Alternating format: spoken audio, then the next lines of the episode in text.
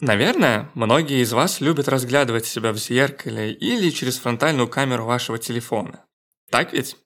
Познание мира через исследование собственного образа было широко распространено среди мастеров кисти всех времен. Автопортреты писали не только художники-портретисты. Автопортрет позволял художнику проникать в глубины собственного сознания. Теперь у вас появился отличный ответ тем, кто обвиняет вас в большом количестве селфи и излишнем нарциссизме. «Ты ничего не понимаешь.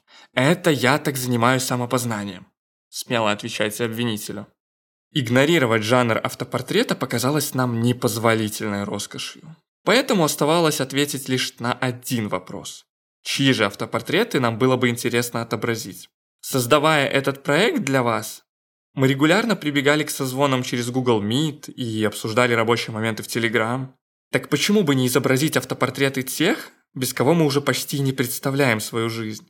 Поэтому мы и попросили искусственный интеллект изобразить то, какими бы могли быть автопортреты социальных сетей, мессенджеров и поисковых систем.